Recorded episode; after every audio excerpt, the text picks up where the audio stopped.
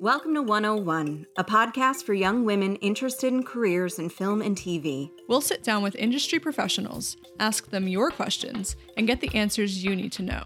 101. It's a beginning. Hello, everyone. Welcome to 101. It's a beginning, season two. We are here with Jennifer and Galana. This is the first time we've actually had two guests on at the same time. So, hello to both of you. Thank you so much for being here. Hello. Great to be here. Oh, thanks for having us. So, where are you guys located? I'm located in Brooklyn, New York. Yay, me too. Oh, great. I love that. Oh my God, that's you. No, I'm just kidding. Jen, where are you at? So after 19 years in LA, I just celebrated my one year in uh, Indianapolis. Woo! Yeah. Trying out the Midwest, trying to see how I can, uh, you know, work more remote uh, from a place that I actually like to be. Yeah. This is going to be such a, an organic conversation just for our listeners. Like we were just talking about that before we started. I want to talk a little bit about working remotely at, you know, post pandemic, during the pandemic. Like obviously, Jen, this is something that is now an option. Do you want to just kind of tell us a little bit about how that's been for you? Sure. I mean, I I think you know, unfortunately, one of fortunately or unfortunately, one of the good things that did come out of COVID was the fact that people did learn how to work more remote, and it forced us into this methodology of working. And you didn't necessarily have to base out of these major production hubs, or there wasn't necessarily. And I'm trying to prove this to myself, but that there's is there the, still the stigma of oh you got to hire out of LA, you got to hire out of New York. Well, I live there. I've earn my stripes and do i still have to be there to say that i have the skills that i have? Not necessarily. And i think that people are starting to realize that that's the case. And you know either you know the job or you don't. You know it doesn't matter what if you're flying someone in you're flying someone in. It doesn't necessarily have to be from you know hollywood. Um, so it's kind of an experiment. I'm not going to lie. Um, and i i got here and um, you know my first production i was in minneapolis all spring. So that worked out you know and i kind of stayed in the midwest and um, and i actually did a couple projects over the summer uh, here in indy. And one was a giant jim Irsay project i did a couple weeks ago. So yeah so far so good working on working remote so. Now i feel like you know with the pandemic it's just opened up a lot more options for everyone. That's really cool. So, yeah, let's start with like the basics because what we really want to do on 101 is to encourage people to have those like fundamentals of what each role encompasses so that they can then say, oh, this is interesting. That sounds like something I want to do. So, let me learn more. So, like, bare bones, like, what do you do? Honestly, it depends on the day. I know. um, um, probably a little bit of everything on every day um, is is my take on being a production manager. I mean, in general, I think the production manager's role is to essentially be a liaison between the line producer and the creative team and the crew and the production team to make sure that we can figure out how do we translate the creative um, with the budget and the schedule and the needs of every department so that it shows up on the day in front of camera or behind camera so that we can capture whatever is in front of camera which means that on any given day i'm you know hiring crew um, helping to source the correct equipment that we're going to need that the director can't live without or the dp you know can't get the shot without. It's managing the budget it's crew payroll it's problem solving on the fly in every situation. It's trying to prevent hurricanes and um and, and create and create rainstorms it's it's both I, have done both, Jen. I and I also want to emphasize that this type of job goes from pre production all the way to quote unquote what is wrap, which is when you're done filming. So that's a pretty cool part of the role where you're involved in every aspect of the production. Uh, Galana, correct me if I'm wrong, if you're a line producer, very much the same role, um, not a union position, but also can potentially deal deals more with the studio, but also might take it a little bit into post. That be a fair assumption?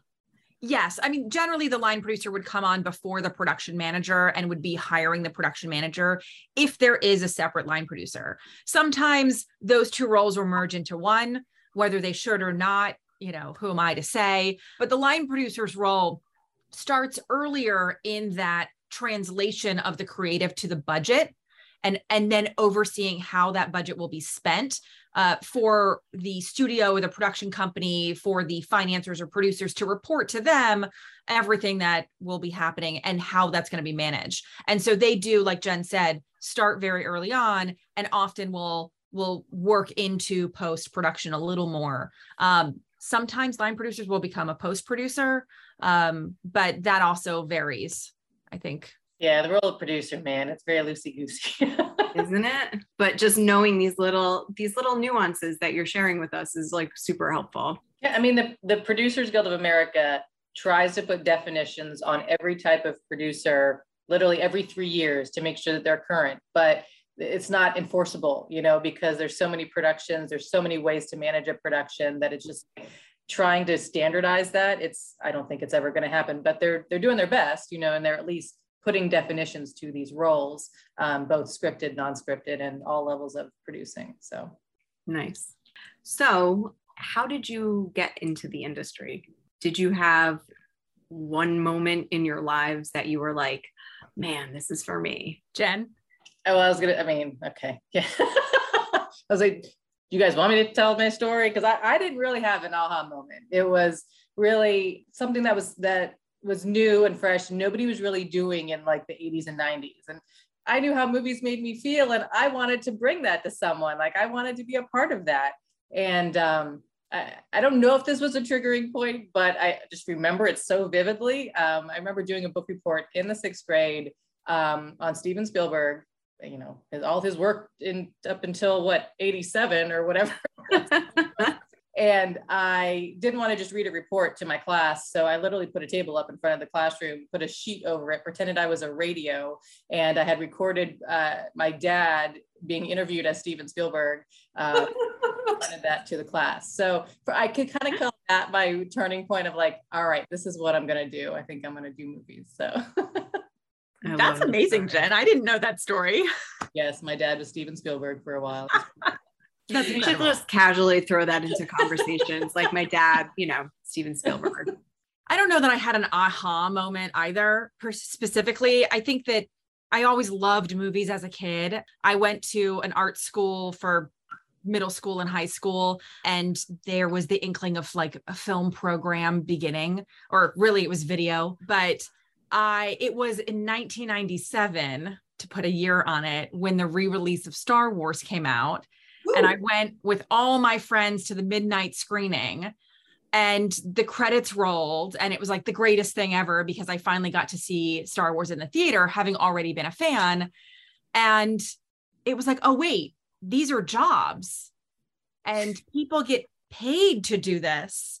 And I was like oh well I'm obviously going to be George Lucas. Like that's happening. And everyone said there's no way that you're ever going to do that um, which made me try harder. And so here I am. I don't I don't know that I will ever be George Lucas, but that was definitely like the the pathway for me to be like, oh, there's I, I have to be able to make movies. Like if that's a job, that's a job I want and I can do it. I like that story. That's a good story. Oh, these are jobs. I, look, for the longest time, I thought it was just a director. I was like, yeah, I guess that's who makes movies. You know, that's there's hundreds of people on the credits of Star Wars. You're like, whoa, why are like I literally I had I think you know as a kid you never watch the credits. But here I was like at the midnight screening at the Senator Theater in Baltimore, Maryland, with hundreds of people dressed up in costume watching this, being like, and you had to sit through the you had to sit through the credits. I mean like oh my gosh there's 15 minutes of credits on this movie and who are all these people and what are all these people doing? And this is amazing. Hashtag stay for the credits. Yes go. so you know i know that we touched on how like how vast your roles are and just the responsibilities that you know that are involved in in what you do. Usually our next question is like what are your day-to-day responsibilities? But I, I, guess you know we can talk about that but i also wonder if there's like one thing that you guys have had to do on a job that was just unusual.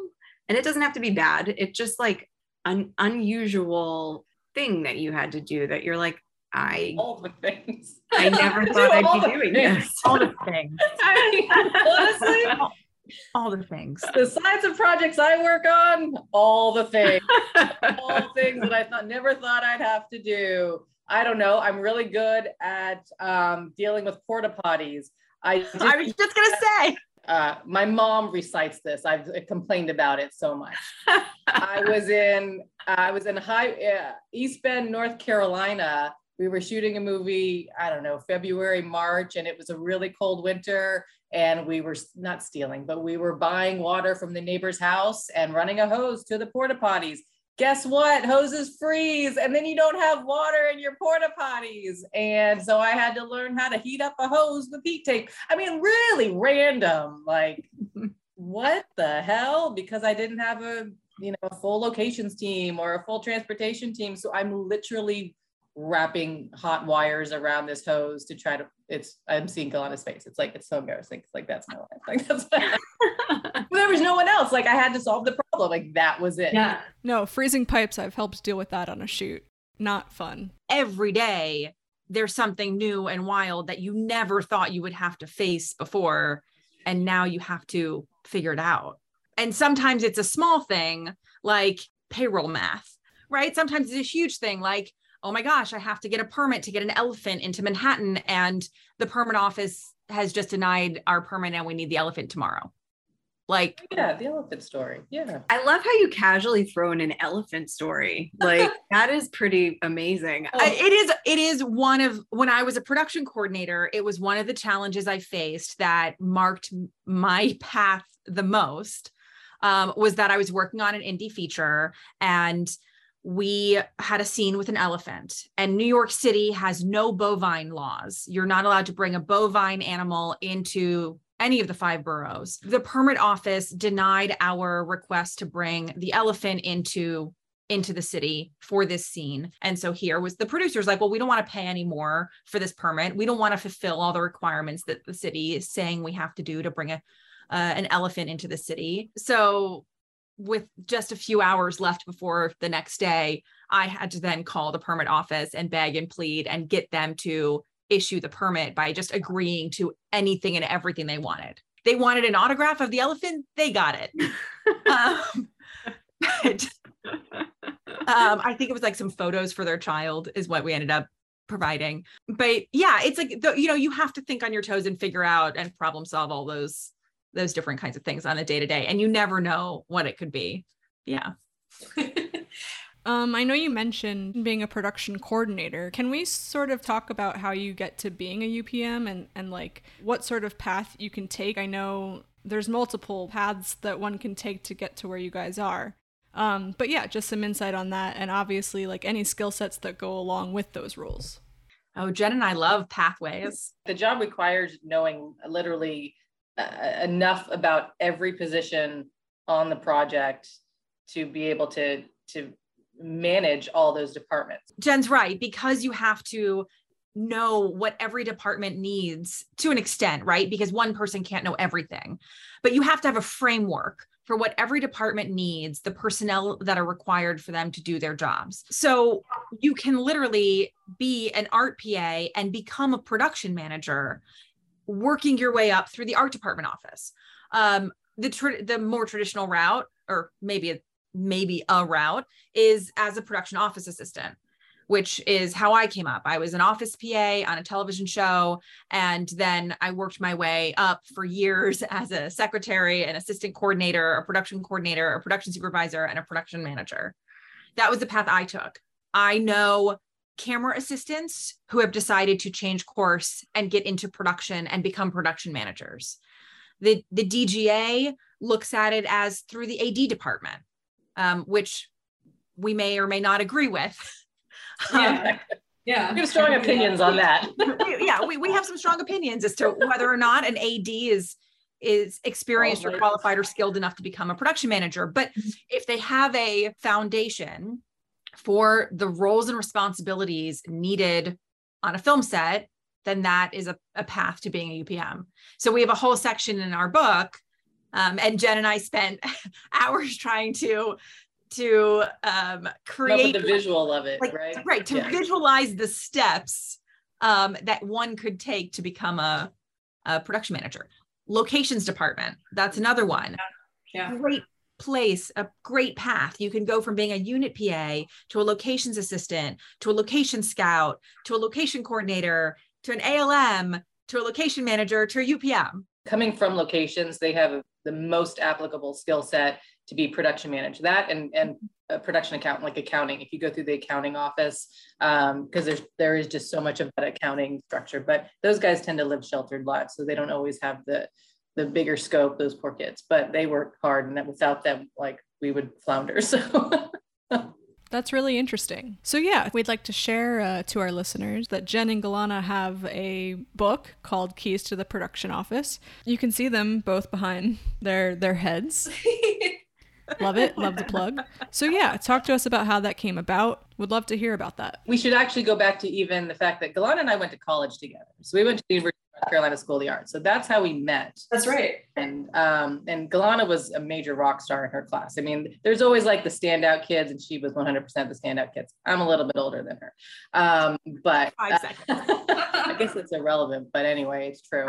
and then I'll lead up, and then you can take over. But so like I think just as I went through my career and and started just honestly gaining knowledge and learning, there were always things that I would sort of start collecting of like, oh, you know what, this is really good information, or this is a really good article, or this is really good just like if I didn't understand something, sometimes I would literally like recreate a document for myself so that I could like interpret it. I mean, I think one of my very first jobs, I had literally developed like a little, I've never told anyone this, like a little booklet that I took with me to the set. And it had like all the production forms in it and how to fill them out. And it was like, it was the most ridiculous thing. But I loved it because in case someone asked me to do something like that, like fill out a form, I'd be like, oh, well, I'm just going to look in my little cheat book here.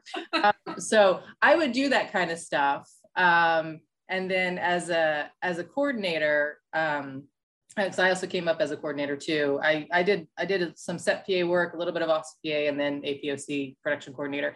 And I was on a television show for seven years. And the producers were very generous in that they always were trying to bring in um, uh, like interns every summer. We would always have new interns, but these kids like they knew nothing. A lot of them were really great, like fantastic kids. Um, but they knew nothing. So half of my my day uh, when I got these kids on board, it was was literally well, sorry, to onboard them to like, I would develop this booklet of like, okay, here's everything you need to know about the show, some production 101 basics, and the rest, you know, talk to the other PAs and figure it out. But here, like, I would literally sit down with them and kind of go through all this. So, but then I found out Galana had taken a similar initiative.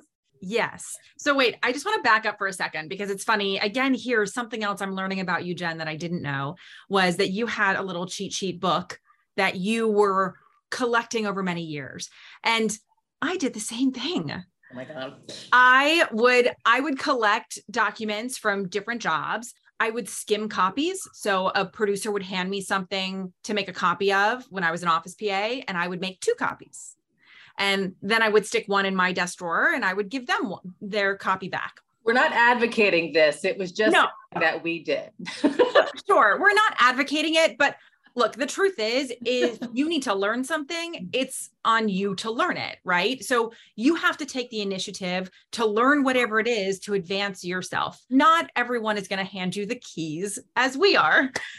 Um, that was you know.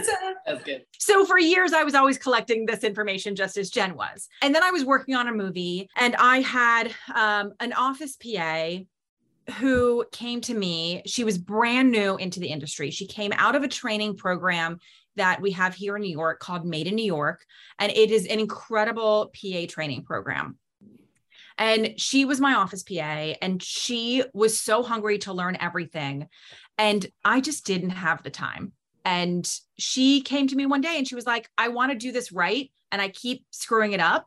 I need you to tell me what, what I'm doing wrong so I can do it right. She's like, just make me a list.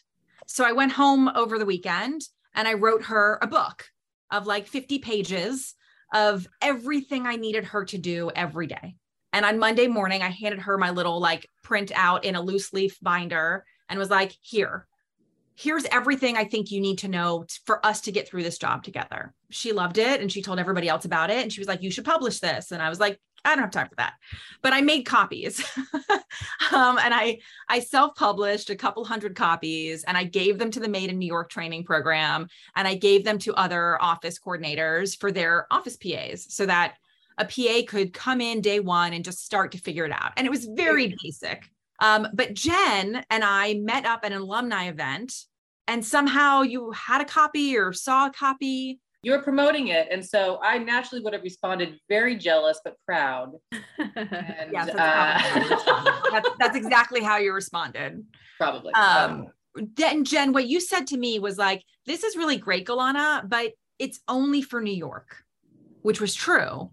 Is that it was very New York specific because I'd never worked in LA or anywhere else in the country at that point. And Jen had the idea of like, well, really, you know, maybe we can work together to expand upon it. it wasn't until COVID that we had two years to to write a book. Pretty fast. Right. Yeah. It was almost two years to the day. I think I sent Jen an email on April Fool's Day 2020 and was like, hey, haha, let's write this book right now before we both go back to work.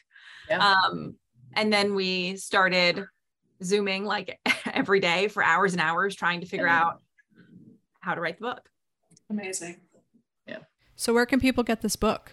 On routledge.com, which is our publisher, or on Amazon. there is nothing else like our book out there. I'm just gonna Yeah. put it flat out there. There are books with similar types of content, like for set PAs or uh, pro- you know general production how to, and so there's overlaps. But there is nothing like Keys to the Production Office that is literally it's designed. It's written to be a handbook. It's written to be used on the job, literally as a how-to guide. Like yes, we recommend you read it before you start a job, but take it with you on that job and if you forget how to do something, guess what? 100% it is in there, step by step. It is that specific. We're, we're extremely proud of that because nothing like this existed. You know, we thought, well, it why not? It should. And so we made this comprehensive guide so that anyone could succeed in the industry just by reading well, 250 pages. There, done. the other side of this too is that you know jen and i we did all of our learning on the job as well like there wasn't anybody holding our hand saying this is how you do this right you don't know what you don't know and you don't know how to do the job until you do the job and so i think that there's been a lot of people who have tried and failed because they didn't have the support network. They didn't have the mentors to guide them to point them in the right direction of how to gain this knowledge or experience. And some people can't get in the door at all because they have no experience. And so with this book at least they have a foundation of all of the tools that they can use to build a career upon they can walk into a production office on day one and when the the production coordinator says hey i need you to po this thing that PA can turn to whatever page it is in the book and figure out how to complete a purchase order on their first day of the job. And it makes them invaluable. And mm-hmm. it allows the production office to better support the production as a whole because that's the purpose of the office. For me it was also to to create this tool that Jen and I didn't have when we started our careers Yeah. that um, really would have helped and to to make the information accessible. Like the film business is not a big secret. Tom Hanks just came out with a is, just wrote a Yes. book. Did you see this? And he's like, nobody knows how hard it is to make a movie. And I was like, yeah, no shit. No, but it, what's so funny is like it hasn't really changed that much in decades, yet nobody is teaching. nobody knows what they're doing. it's ridiculous. Yeah, but it sounds like this, you know, this is such an invaluable resource for people starting out because it gives them that advantage that sets them apart from all the other PAs or all of the other people just getting started that everyone in your position is praying for to have that person on their team who is ready to jump in and already know like how to help how to support how to make sure things run smoothly. And you know I, it sounds like such a wonderful resource for our listeners. I think it also sounds like a wonderful resource for people in the business because they can either give it to people that are, you know, supporting them or refer to it for their own knowledge. I mean, there's there's a uh, there's an entire chapter. I mean, it is literally good for anybody in the workforce. We have an entire chapter on just how to be a professional in the workspace. It's really basic stuff, but people have kind of lost sight of it anymore, you know. And it's like how not, you know, how to how to be appropriate in that space among other people, you know. There's this gray area in the film industry of what is appropriate and what's not appropriate. And I think we we all get very very comfortable and we're working so quickly that we forget that we're all humans. We're all people. And I think that there's professional decorum that's sometimes lacking. Our hope is that, you know, this this book helps, you know, create more well-rounded office PAs but also encourages you know, a little bit more of that professionalism in the work that we do. We're not out there willy nilly making movies. This is really valid, challenging work that influences a lot of people. And look, I'll always push the book because I'm very proud of the book. But it's like if someone tells me that they found the book and they read the book or they brought the book, I mean, if they came from nothing, like I will hire someone who wants to learn and who wants to be there over any over someone with experience with a bad attitude who's just there for a paycheck. As far as accessibility, there's so many people out there that want to get into the film industry that don't have a foundation, that can't go to film school, that can't go to college, that can't go to trade school. And here we're saying you don't need to. Like Jen said, if you're willing to take the initiative, those are the people that we want to continue to inspire the film industry, to change it, to make it better. I think yeah. we can all be doing what we do better. Kaizen. Yep. I, I, mean, I think that's so refreshing to to remind our listeners that because there are people who aren't in LA, they're not in New York City, you know, and and it seems like if you're in the middle of you know a small town and you don't have these resources it's good to know that there is a path to being in this industry. It seems like it's very exclusive because i think in some cases it is but it's also good to know that there's a way in. And just jen hearing what you said about how having the right attitude and having that desire to learn how to do things the right way it just takes you so far. How would you advise our listeners to or where would you advise them to look for jobs? So for those of you who do decide to go to film school those those are your comrades right? That, that's your starting place right there. All your all your classmates um, are, are your first initial um, network. network. Yes thank you. Network. But for those who don't decide to go to film school but maybe you live in a production city and there's equipment rental houses that are there uh, i've seen people be successful going and working at the rental house and then you're tangentially related to that that production and you're meeting the crew as they come in and as they prep the gear and different things you know i was in minneapolis and you know, I think a lot of cities do this now where they have Facebook groups for their film community. Now, I'm not saying it's full of professionals, but you know what? It's full of a lot of people who want to make a lot of things.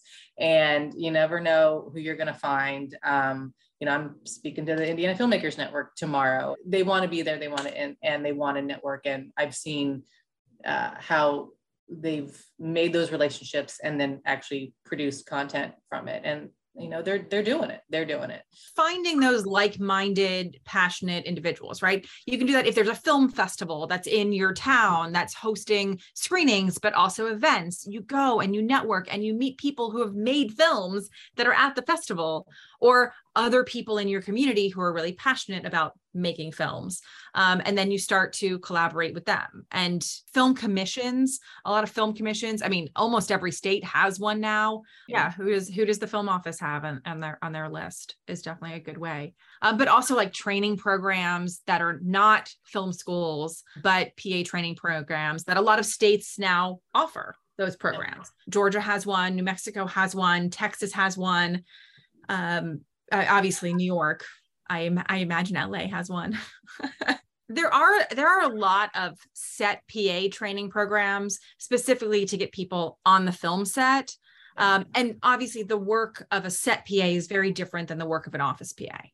Made in New York training program does like a one day about the production office. P- PA boot camp does like four hours on office PA as part of their training, but really they're much better at training the set PAs, uh, you know, and they just they stick in the office PA because they want to be balanced. But Yeah. uh, it's a very good program, by the way. I'm not. They're very good. So. It's like take every opportunity you can. Yeah. And that doesn't ever stop. You know, even at, you know, at our experience levels, Jen and I are always always learning and taking on new experiences, doing workshops, going to panels and those kinds of panels that we're not on and listening and learning from other experienced producers and production managers and filmmakers. So that's really important. Nice. So, what is the best part of your job? I like the creative problem solving. I do. Like that's uh, you know, every day is a little bit of a challenge. Every day is figuring out, okay, how do I approach this? How do I think outside the box enough just to tackle this and put the pieces together? I like putting production plans together. I like figuring out the best way that we can execute this.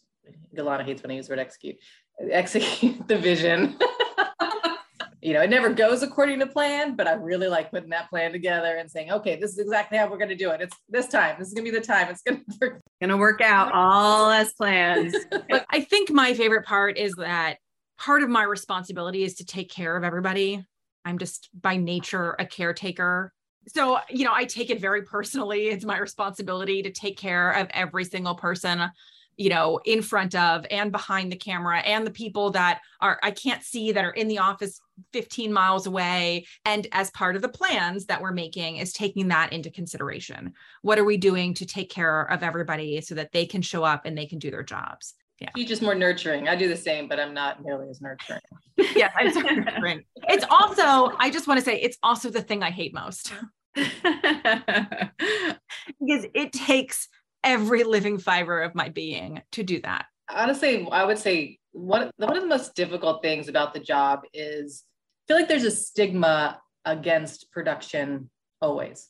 So going back to what Galana just said, we do we try our hardest to take care of our people. We want to treat them right. We do everything we can to make fair deals. I'm very transparent. Production safety is very high on my list. I educate producing team members on how to what their responsibilities are to uh, as far as managing a, you know risk-free production. Um, just just general safety awareness. But because there's there's just there's been incidences, and I'm not saying it's necessarily always safety related, but people bring their baggage from other shows onto yours, and I get the brunt of that production isn't always the enemy. And I personally take offense to someone who comes at me like with their, you know, with their, I don't know, fists up, for a better way to, to put it, where it's like they're ready to fight. And I'm like, look, it doesn't have to be a fight. I'm not a bad guy. That stigma is real. And it's oh. very frustrating to fight. I woke up in the middle of the night thinking about this. I Honestly, you know, that's what I hate the most.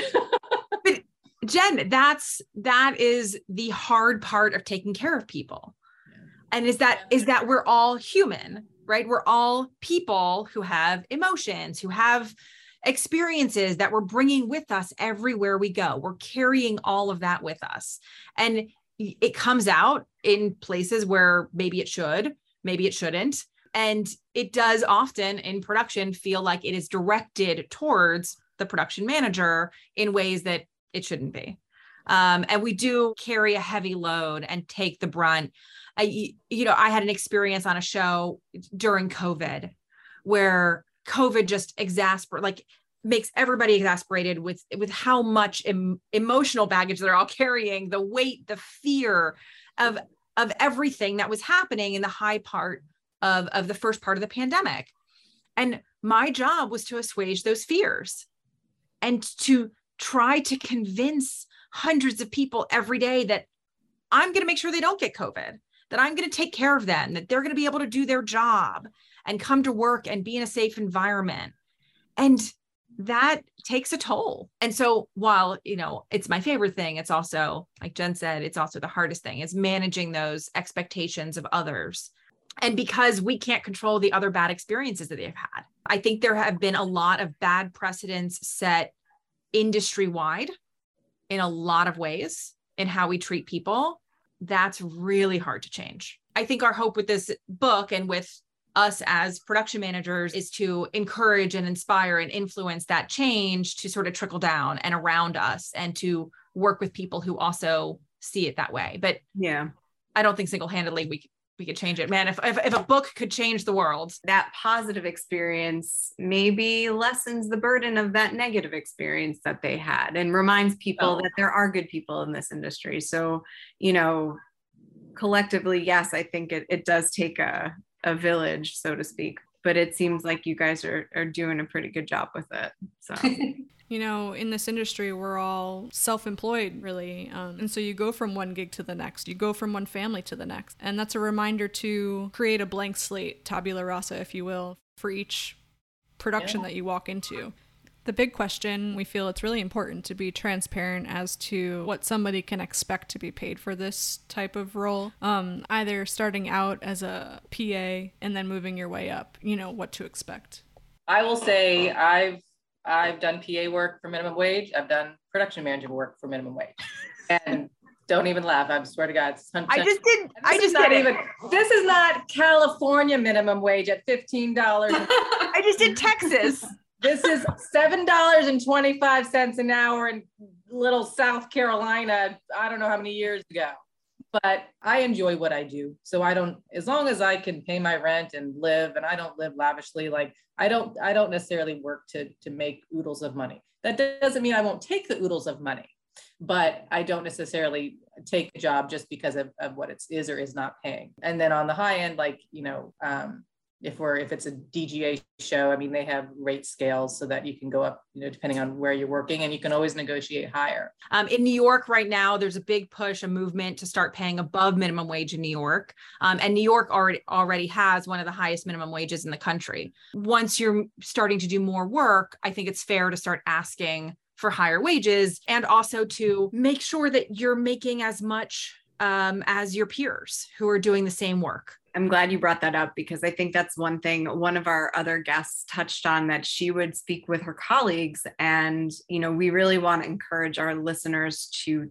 talk about money, talk about your rates so that you know what other people are making so you can make informed decisions when you get opportunities you can say yes you can say no you can ask for more money you know the experience that the this guest shared was eye opening for us meredith and i were like really so Wow. It's important to like know your value in the framework of the work that you're doing. And again, what your peers are making for that same work. You know, I'm starting to produce now and trying to navigate negotiating for myself is really hard. I also, like Jen, you know, I want to do a job because I like it. And that will influence how I negotiate, Yeah. what the value is to me beyond the financial benefit weighing the value there of those different those different things um, but yes the dga has their rate cards public and so even if you're working something non-union or you're not dga and you're working as a production manager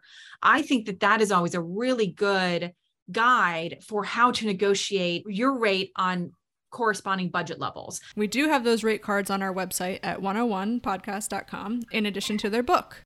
So, are there any directors or films that have inspired you or influenced your work and what you love to work on? My favorite film is Labyrinth, and you know I quote quote it all the time. So, so there's I mean, I love that movie too. it's the most brilliant movie. And if they try to remake it, I, Ooh. I, ah, I have no words. don't say that They're because they- remaking. yeah Never ending story, guys. i know they? It's- there's no there's no original content out there apparently we've told all the stories no no more stories Yeah, there's, told them all. There's all That's this. it.